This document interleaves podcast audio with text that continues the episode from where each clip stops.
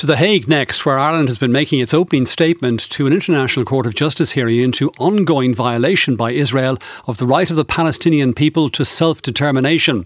Addressing the UN's top court, Rossa Fanning, Attorney General, outlined Ireland's concern over the permanence of Israeli settlements on Palestinian land and said states were obliged not to render aid or assistance in maintaining this situation.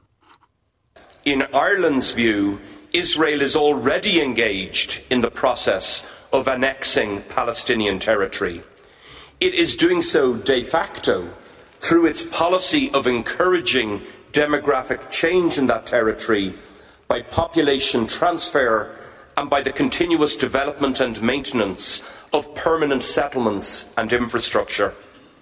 Ireland is concerned that it may also be doing so de jure by increasingly extending the application of domestic Israeli law and civilian administration to the settlements in the OPT, thereby integrating them into its own territory and erasing the differences in law between Israel and the settlements.